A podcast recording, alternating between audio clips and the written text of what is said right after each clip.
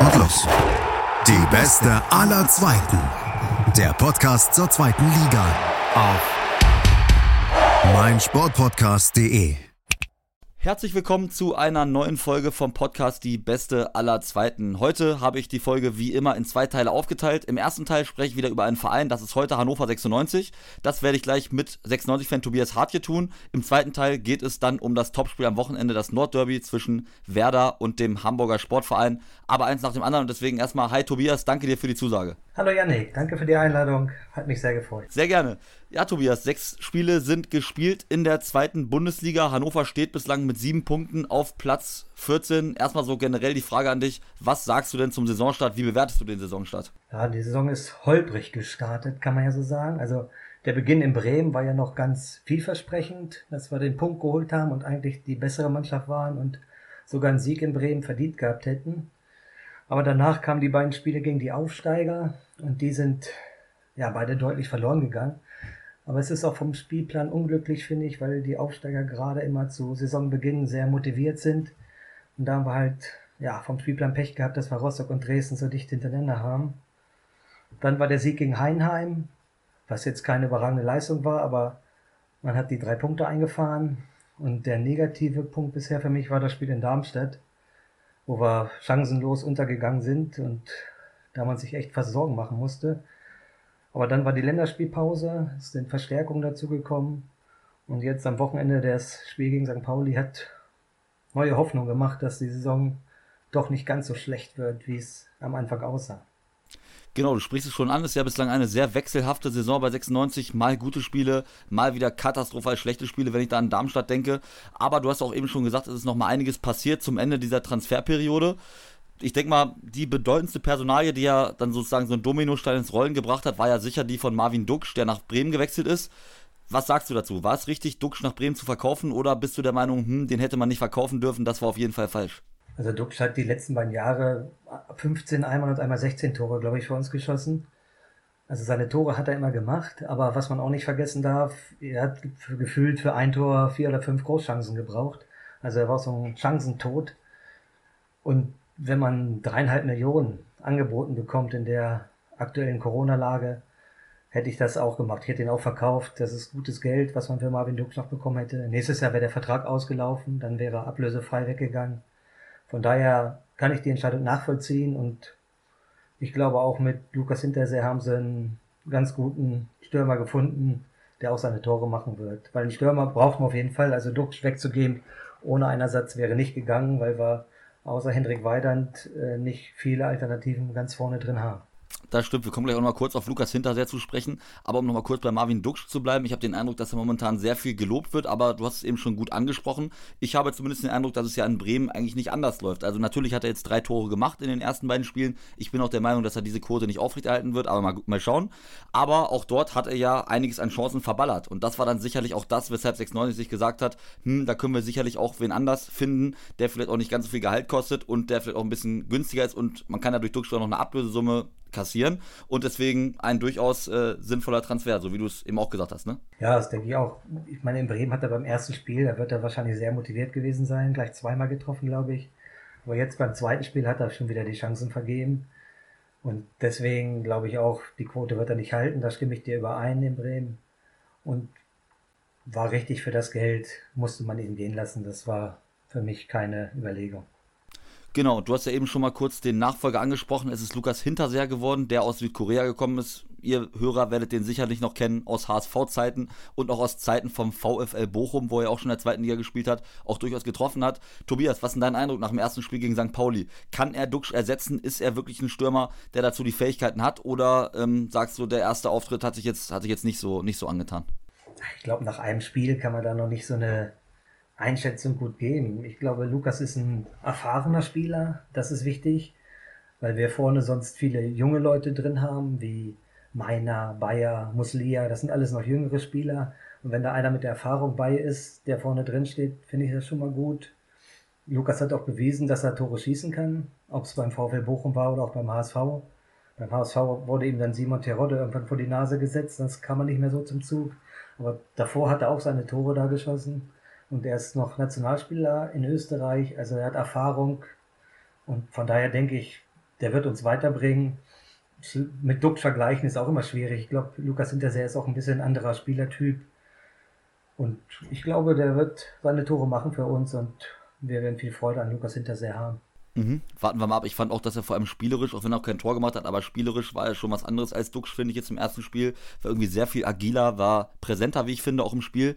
Aber das, denke ich mal, muss man abwarten, denn wie du sagst, nach einem Spiel kann man da auf gar keinen Fall irgendwas schon abschließend beurteilen. Aber auch auf den anderen Positionen gab es ja im Sommer einen durchaus großen Umbruch, vor allem eben gegen Ende des Transferfensters.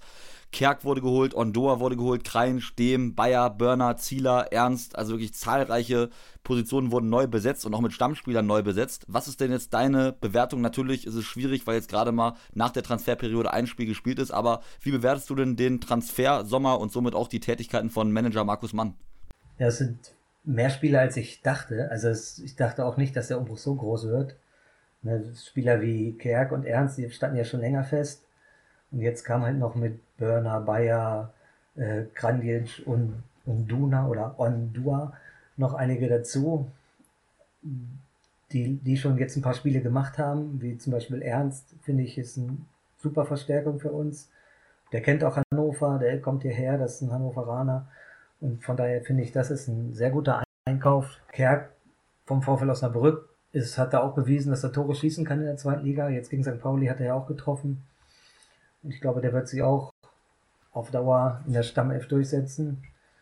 Und bei den Neuen, die jetzt erst ein Spiel haben, wie Ondua oder Bayer, da muss man abwarten, was bringt. Ich glaube, Ondua ist ein guter Mann hinten für die Sechs. So einen haben wir gebraucht, der Stabilität bringt, die Defensive sicherer macht. Das hat man gegen St. Pauli auch gemerkt. Wir haben zu Null gespielt, was sehr gut war. Sowas hat uns gefehlt und ich glaube auch noch mit Tom Tribull, der jetzt durch Corona ausgefallen ist, ist da noch ein guter Mann dabei, also dass wir auch Alternativen haben, dass wir wechseln können. Genauso ist es mit Yannick Dem, der links wie rechts in der Verteidigung spielen kann und da eingesetzt werden kann. Also ich bin sehr positiv von den Neuzugängen. Finde, dass Markus Mann da eine gute Arbeit geleistet hat und auch Jan Zimmermann, die gut ins Team einbinden wird. Da bin ich mir relativ zuversichtlich und freue mich schon auf die nächsten Begegnungen. Mhm, absolut. Ich denke mal, das letzte Spiel war jetzt auch durchaus vielversprechend. Du hast es ja vorhin auch schon erwähnt. Wenn man sich das nochmal anschaut, meinst du ja vorhin auch schon, die letzten beiden Heimspiele wurden jetzt ja gewonnen gegen Heidenheim und St. Pauli. Gegen Heidenheim sicherlich weniger überzeugend als gegen Pauli, keine Frage. Aber lass uns jetzt mal über das letzte Spiel sprechen, weil das ja auf jeden Fall heraussticht und ich denke mal mit Abstand die beste Saisonleistung war. Da wirst du mir zustimmen. Mit Bremen vielleicht, aber ich fand es auch noch ein bisschen besser als Bremen. Ähm, aber was, was hast du denn jetzt gesehen beim Spiel gegen St. Pauli? Was lief denn jetzt eigentlich besser als in den Spielen zuvor? Was würdest du da, was sind da für dich die zentralen Merkmale? Ich denke gerade die ersten 45 Minuten gegen St. Pauli war die beste Halbzeit bisher in dieser Saison. Die Mannschaft hat gekämpft, die hat die Zweikämpfe angenommen. Man hat richtig gemerkt, die wollen, die, was man besonders jetzt in Darmstadt überhaupt nicht gesehen hat. Das war gegen St. Pauli da. Die sind mit Mut und bis in die Zweikämpfe gegangen, haben die angenommen. Und die Defensive stand sicherer. Ich denke mal, das ist auch ein Verdienst von Ondua. Dann haben wir Burner hinten drin neu. Also, dass die Verteidigung besser steht, nicht so viele Chancen für die Gegner zulässt. Und mit dem Lattentreffer hatten wir am Ende ja auch noch ein bisschen Glück auf unserer Seite, dass man dann auch mal braucht. Aber besonders die kämpferische Einstellung der Mannschaft, die hat mich gegen St. Pauli überzeugt.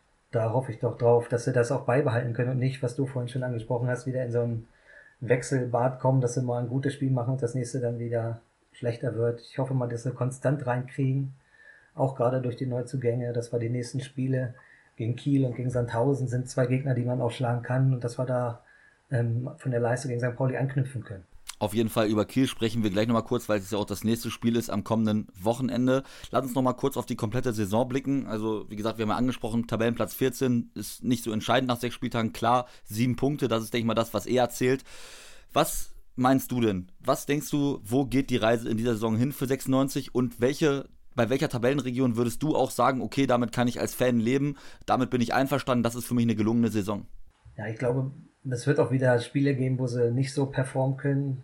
Die, die Schwankungen werden sie nicht ganz abstellen können und von daher glaube ich, dass man diese Saison nicht vom Aufstieg träumen darf.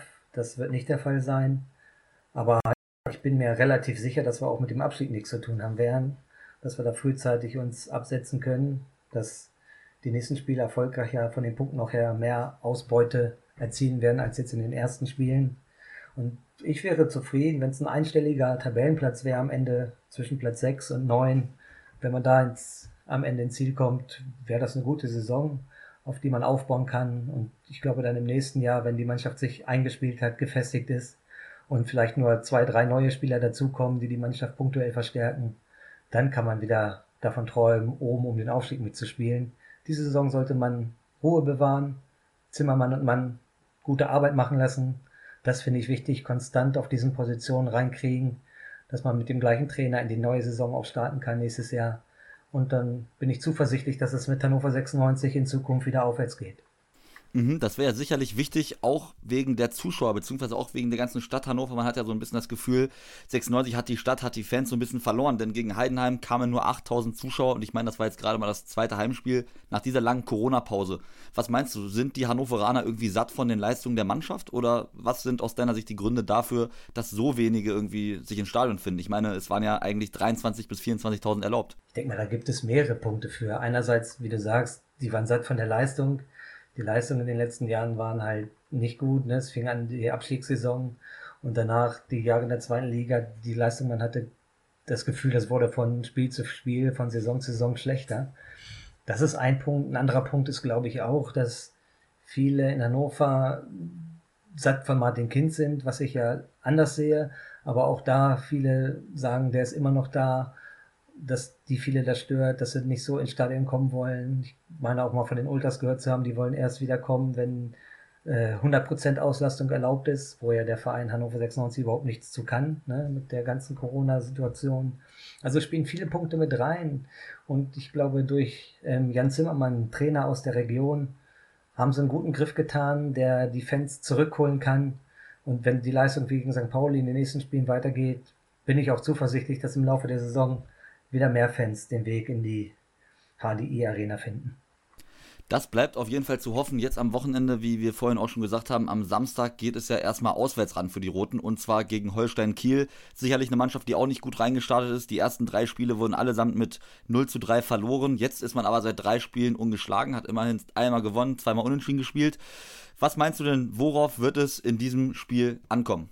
Ja, Kiel hat es auch schwer am Anfang der Saison. Die haben viele gute Stammspieler verloren nach dem knapp verpassten Aufstieg, die sich dann auch neu finden mussten. Leider scheinen sie sich langsam ein bisschen gefunden zu haben, weil die letzten Spiele ein bisschen erfolgreicher waren. Hätten sie noch sich ein bisschen mehr Zeit lassen können aus unserer Sicht. Aber ich glaube, wenn wir aggressiv in die Zweikämpfe gehen, wieder mutig auftreten, dann sind wir in Kiel für mich auch der Favorit und können auch dieses Auswärtsspiel gewinnen. Wir müssen halt, wie gegen St. Pauli, besonders halt in der ersten Halbzeit, in die Zweikämpfe gehen, die annehmen für uns entscheiden und dann bin ich relativ sicher, dass wir in Kiel drei Punkte holen können, weil, wie gesagt, Kiel viele Stammspieler verloren hat und nicht mehr das Kiel ist, was er noch letzte Saison war. Kiel wird dieses Jahr auch froh sein, glaube ich, wenn sie im Mittelfeld der Tabelle landen. Wäre sicherlich ganz wichtig für Hannover 96, dort die nächsten drei Punkte zu holen. Zumal ich habe so das Gefühl, ich lese ja in Hannover auch eigentlich täglich die Tageszeitung und es ist irgendwie immer so ein Ding, wenn man mal ein Spiel gewinnt, dann wird man immer, dann wird die Mannschaft immer extrem hoch gelobt. Auch jetzt wieder nach dem St. Pauli-Spiel, natürlich war das gut, aber sicherlich war das jetzt auch nicht so, dass man, man hat jetzt keine sechs, sieben Spiele in Folge gewonnen, wo man dann richtig in Euphorieströme ausbrechen würde. Aber genau diese Euphorie braucht man ja sicherlich, was wir eben auch schon angesprochen haben für die Zuschauer, ähm, dass die vielleicht eben wieder mehr zu den Heimspielen kommen und sicherlich wäre das auch mal für die Mannschaft extrem wichtig, denn ich weiß nicht, äh, wann 96 das letzte Mal zwei Spiele in Folge gewonnen hat. Also sicherlich ein ganz wichtiges Spiel für 96 am Wochenende, um eben die Leistung vom vergangenen Wochenende zu bestätigen, oder? Genau, was ich sagte, wir müssen Konstanz reinkriegen. Ne? Das war nicht nur ein gutes Spiel machen und dann wieder ein schlechtes, sondern dass wir mal zwei, drei, vier gute Spiele am Stück machen. Die müssen ja auch nicht alle gewonnen werden. Ich meine, wenn sie gut spielen, wenn man sieht, die wollen, die kämpfen und dann geht es unentschieden aus oder verlierst unglücklich, dann nehmen das die Fans trotzdem an und kommen auch wieder. Also die Leistung muss stimmen, das ist wichtig. Und wie du gesagt hast, das war ja selten so, dass wir mehrere gute Spiele hintereinander gemacht haben, leider in letzter Zeit. Aber ich glaube, irgendwie bin ich auch durch die Neuzugänge kurz vor Schluss jetzt zuversichtlich, dass das klappen kann, dass wir jetzt auch am Wochenende in Kiel eine gute Leistung zeigen werden. Zum Abschluss dieser Folge, Tobias, wie immer, möchte ich natürlich noch einen Tipp von dir wissen. Was ist denn nun dein Tipp? Du hast ja schon mal eben äh, angedeutet, aber was ist denn dein konkreter Tipp für das Spiel Holstein-Kiel gegen Hannover 96 am Wochenende? Wenn ich mich konkret festlegen muss, sage ich 0-2 und beide Tore macht Lukas Hinterseher. das wäre sicherlich auf jeden Fall ein sehr gelungener Einstand für den Neuzugang. Gelungen war auf jeden Fall auch deine Podcast-Premiere, war ja das erste Mal für dich, dass du im Podcast zu Gast warst. Und ich finde, du hast es sehr gut gemacht. Vielen Dank dir, Tobias. Danke, Yannick. Hat sehr viel Spaß gemacht. Und hier geht es dann gleich nach der Pause weiter mit dem Nordderby Werder Bremen gegen den Hamburger Sportverein. Schatz, ich bin neu verliebt. Was? Da drüben. Das ist er. Aber das ist ein Auto. Ja, eben. Mit ihm habe ich alles richtig gemacht. Wunschauto einfach kaufen, verkaufen oder leasen. Bei Autoscout24. Alles richtig gemacht. Und da sind wir zurück aus der Pause und wie ich ja eben schon erwähnt habe, kümmere ich mich jetzt um das Topspiel. Und das mache ich natürlich wie immer nicht alleine, sondern heute mit Tanja Hufschmidt vom HSV Talk, denn am Wochenende ist ja ein sehr bedeutendes Spiel für den HSV, nämlich das Nordderby in Bremen. Aber erstmal, hallo Tanja, schön, dass du da bist. Moin Yannick. Ja, Tanja, wir fangen gleich mal so an mit dem Saisonstart. Es sind jetzt ja sechs Spiele durch. Man hat erst ein Spiel verloren in Hamburg, hat aber dafür auch relativ häufig unentschieden gespielt. Jetzt kurz, kürzlich gab es den Sieg über Sandhausen. Was ist denn deine Meinung? Was sagst du zum bisherigen Verlauf der Saison für den HSV? Ah, ist ein bisschen holprig der Start gewesen. Also natürlich, der Sieg auf Schalke war schon mal ganz gut, aber dann, es fehlte eigentlich immer so das Quäntchen Glück letztlich. Ne? Also viele Chancen immer wieder herausgespielt, aber dann ging der Ball irgendwie nicht rein. Dann standen wir hinten aber auch ein bisschen zu offen. Also gerade im Spiel gegen Darmstadt zum Beispiel, wo wir uns dann zwei Dinger äh, reinsemmeln lassen. Das ist dann halt ärgerlich und so kommen dann die wenigen Punkte zusammen, obwohl wir eigentlich häufig spielbestimmend waren. Also abgesehen vom Derby da das nehmen wir jetzt mal ein bisschen raus. Das Spiel ignorieren wir komplett. Genau, also zuletzt gab es ja, wie ich auch eben schon eingangs erwähnt habe, einen 2 zu 1 Sieg und zwar in letzter Sekunde hat ja Moritz Heyer das Tor erzielt. Meinst du, das kann jetzt vielleicht so eine Art Brustlöser für den HSV werden, so, so eine Art, dass man so eine Mentalität entwickelt, dass es jetzt wirklich losgeht und dass man jetzt vielleicht, äh, ja, dass das eben für die Moral ein ganz, ganz wichtiger Sieg war? Meinst du das oder glaubst du, hm, schwierig, äh, kann man irgendwie gar nicht sagen, wie, wie wichtig dieser Sieg noch sein wird? Ah, es ist so, also das war auch wieder so ein klassisches Spiel, ne? Also 70 Minuten den Gegner wirklich an die Wand gespielt, aber äh, das kein Tor gemacht. Dann half uns ein Elfmeter, dann haben sie irgendwie wieder fünf bis zehn Minuten ein bisschen gepennt und Ausgleich kassiert und dass sie dann am Ende doch noch das eine Ding da rein gemacht haben, das gab natürlich im Stadion, war das absolute Explosion. Ich weiß gar nicht, wann ich zuletzt so laut irgendwie bei HSV-Toren, einem HSV-Tor geschrien habe.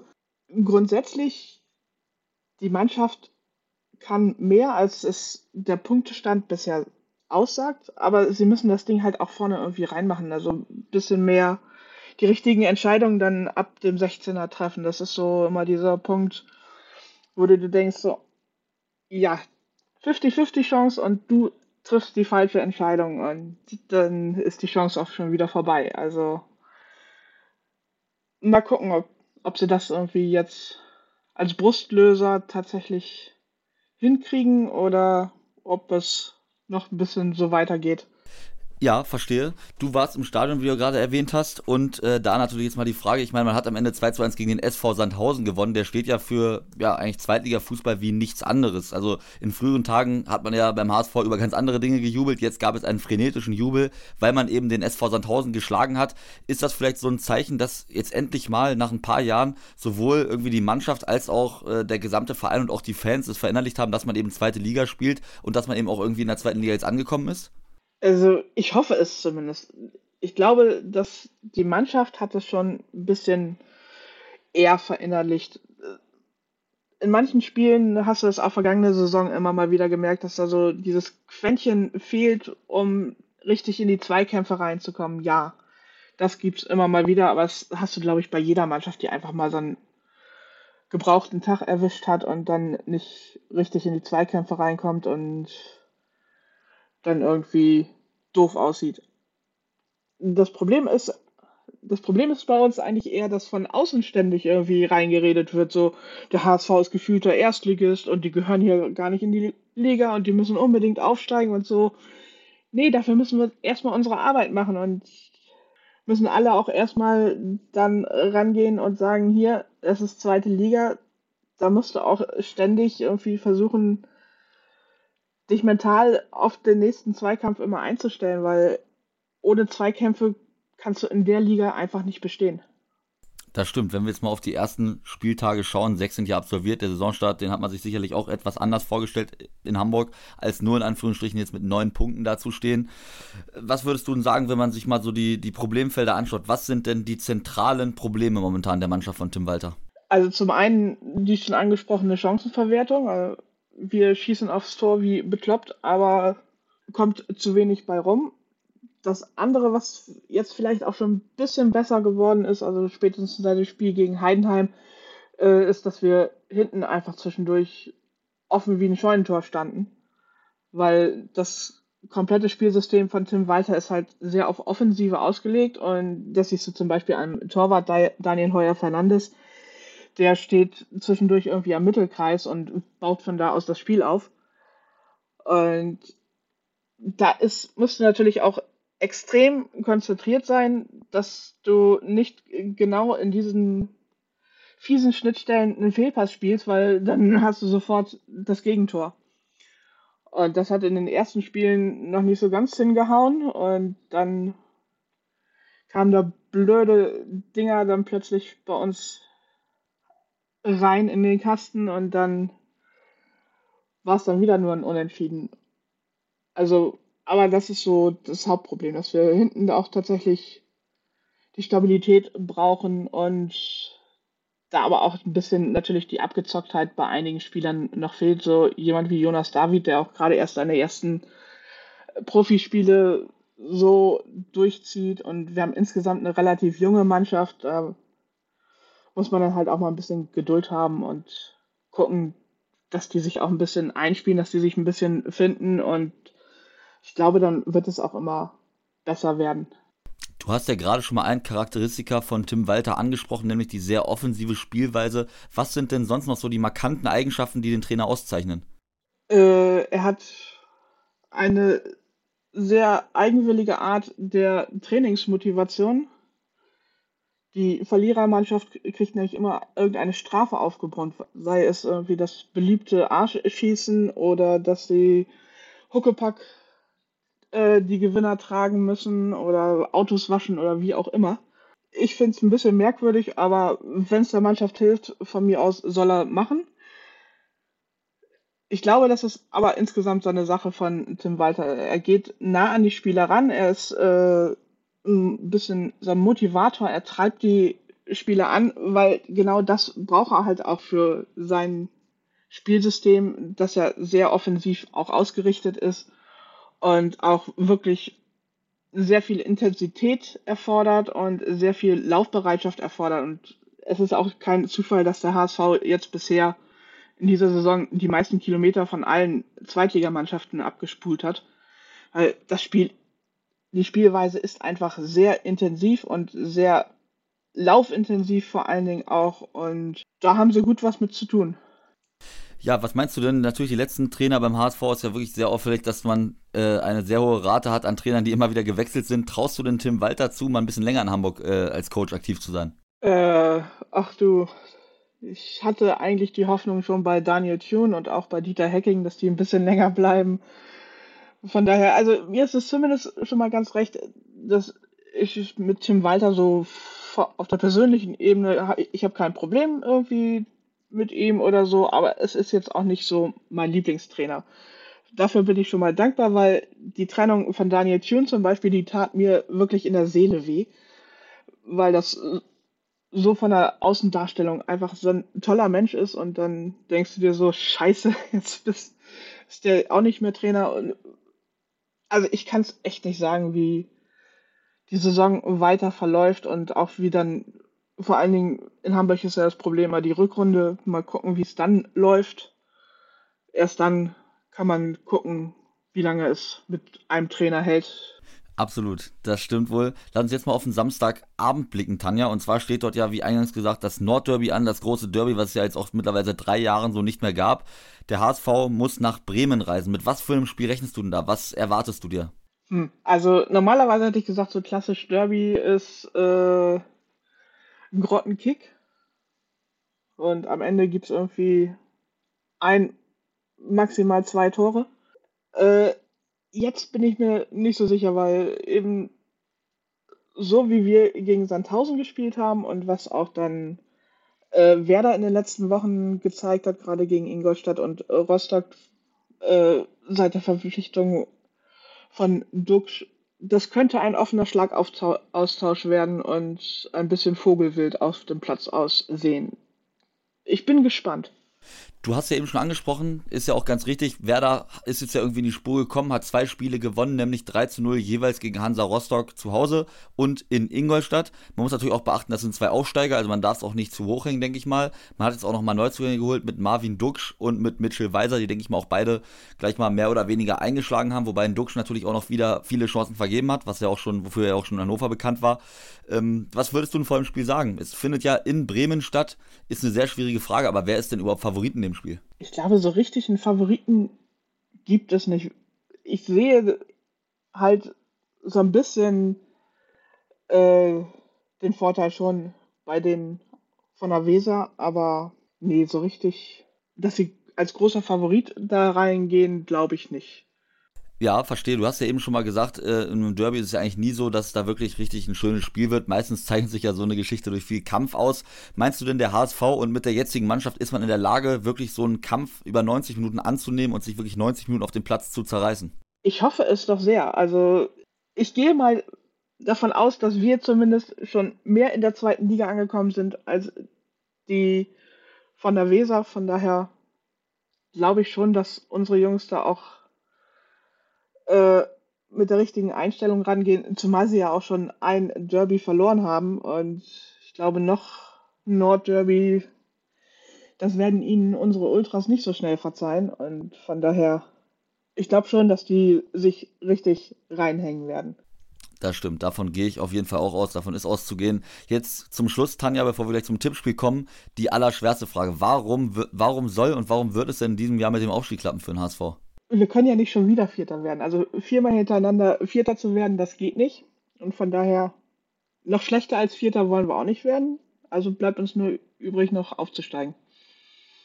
Das ist aber auch wirklich der einzige Grund, der mir einfällt, weil es ist echt schwierig in der Liga zu sagen, ey, komm, das ziehen wir locker durch, wir steigen auf. Absolut. Ich denke mal, das sagen auch die ersten Spieltage schon aus. Ich meine, wer hätte das gedacht, dass nach sechs Runden oben Regensburg und Paderborn stehen? Also es ist sehr ausgeglichen alles. Aber lass uns jetzt mal zum Tippspiel kommen. Und da sind wir ja auch schon, gehen wir auch alle Teams einmal kurz durch, Tanja. Äh, die letzten beiden Tippspiele im Podcast hier habe ich ja für mich entscheiden können. Mal sehen, wie es diesmal ausschaut. Ich würde sagen, wir fangen einfach mal an mit dem Freitagabendspiel zwischen dem Club aus Nürnberg und Hansa Rostock. Was ist denn da dein Tipp in dem Spiel? Äh, ich sehe da schon eher de, den Club vorne und sage 3-1. Ich denke auch, dass Nürnberg das Spiel gewinnen wird. Ich finde die wirklich gut, haben auch noch kein Spiel verloren und tippe 1 zu 0 für den Club. Das nächste Spiel, auch ein Mitfavorit auf den Aufstieg, natürlich Schalke gegen den KSC. Äh, naja, Torodde ist in Laune, also gewinnt Schalke das 2 zu 1 ist auch genau mein Tipp. Da sind wir uns auf jeden Fall einig. Und im nächsten Spiel würde ich sagen, da ist wirklich mal Kampf pur angesagt. Das ist zweite Liga schlechthin. Sandhausen gegen Heidenheim. Ah, Heidenheim, so ganz klassisches klassisch irgendwie ein bisschen verhalten in die Saison bisher gestartet, aber die können einfach noch deutlich mehr. Und ich habe gesehen, dass Sandhausen, äh, das war nicht gut, was sie am Wochenende bei uns abgeliefert haben. Von daher tippe ich 2-0 auf für Heidenheim. Ja, das stimmt. Sandhausen war echt schwach jetzt in Hamburg, aber ich denke mal, irgendwann müssen die ja auch mal anfangen zu punkten. Und deswegen gehe ich mal davon aus, dass Heidenheim dort Punkte lässt und man am Ende 0 zu 0 spielt. Klassisches Zweitligaspiel. Und ja, weiter geht's mit Fortuna Düsseldorf gegen Jan Regensburg. Das ist auch so ein schwieriges Ding. Also Fortuna Düsseldorf halte ich für einen äh, Aufstiegsfavoriten mit. Jan Regensburg hat, hat halt einen Wahnsinnsstart in die Saison äh, hingelegt ich tippe einfach mal auf so ein 1 zu 1. Ich sage, Düsseldorf gewinnt das Spiel knapp mit 2 zu 1. Dann runden wir doch mal den Samstagmittag zumindest erstmal ab. Kiel gegen Hannover. Ich tippe ein 1 zu 1 Unentschieden. Und was ist dein Tipp? Das ist tatsächlich auch genau mein Tipp. Also auch 1-1, ja. Genau, im zweiten Nordduell dieses äh, Spieltags, auch wenn es natürlich nicht ganz so groß ist wie Bremen gegen den HSV. Und da sind wir auch schon beim Abendspiel. Bremen gegen HSV und alles andere als ein Tipp von dir für, auf den HSV würde mich jetzt überraschen. Äh, ja, also grundsätzlich bei Tippspielen gilt für mich, es gibt zwei Vereine, gegen die ich grundsätzlich tippe und einen Verein, für den ich grundsätzlich tippe. Und von daher habe ich natürlich 2 zu 1 für den HSV getippt. Ja, verständlich. Und wer ist der zweite Verein, auf den du immer tippst? Ich denke mal, der eine ist ja der HSV und gegen den du tippst, ist Werder Bremen. Und wer ist der zweite, auf den du tippst? Äh, ich tippe auch noch grundsätzlich gegen unseren Stadtteil. Ach so, ja, ja, gut, logisch, logisch, stimmt. ja, ich tippe ein 1 zu 1 zwischen Bremen und HSV. Ich glaube, es wird ein rassiges Derby und ist ja immer, wie du auch schon gesagt hast, viel Krampf eigentlich, wenig Tore auch irgendwie und deswegen schauen wir mal. Nächstes Spiel St. Pauli gegen Ingolstadt, dann ahne ich ja schon, auf wen äh, du da getippt hast. ja, ich glaube zwar nicht wirklich dran, aber ich sage einfach mal, Ingolstadt gewinnt 1 zu 0. da kann ich leider nicht ganz mitgehen. Ich glaube schon, dass Pauli das macht und zwar ganz souverän mit 3 zu 0. Nächstes Spiel, Erzgebirge Aue gegen den SC Paderborn. Ah, das ist auch so ein fieses Ding. Aber ich denke schon, Paderborn ist gut in die Runde reingestartet. Auch mit neuem Trainer kommen sie offensichtlich ganz gut zurecht. Von daher sage ich 2-0 für Paderborn. Das ist auch mein Tipp und damit gehen wir beide davon aus, dass Aue weiterhin auch das einzige Team in der Liga bleibt, das noch immer keinen Sieg geholt hat nach sechs Runden und wir tippen, dass es eben nach sieben Spieltagen auch nicht anders ist. Und das letzte Spiel für mich auch nochmal ein ganz schwieriges, irgendwie Darmstadt gegen Dynamo Dresden. Was sagst du denn da? Ja, das ist auch fies. Also Dynamo Dresden hat natürlich den Schwung vom Aufstieg ganz gut mitgenommen, aber Darmstadt ist auch ein fieser Gegner und die spielen zu Hause, von daher sage ich 1 zu 0 für Darmstadt. Du sagst 1 zu 0 für Darmstadt, ich sage 2 zu 1 für Darmstadt, also auch dort wieder sehr ähnlich. Und ich denke mal, da können wir mal sehr gespannt sein, was es für ein Wochenende wird. Natürlich vor allem sind wir sehr gespannt aufs Nordderby, wer dort am Ende sich durchsetzt. Aber erstmal danke ich dir jetzt, Tanja, für deine Teilnahme heute. Ja, sehr gerne. Danke für die Einladung. Sehr gerne. Und wir hören uns dann in der nächsten Woche, wenn die nächste Folge vom Podcast Die Beste aller Zweiten erscheint. Bis dann, haut rein, macht's gut und ciao. Schatz, ich bin neu verliebt. Was? Drüben. Das ist er. Aber das ist ein Auto. Ja, eben. Mit ihm habe ich alles richtig gemacht. Wunschauto einfach kaufen, verkaufen oder leasen. Bei Autoscout24. Alles richtig gemacht.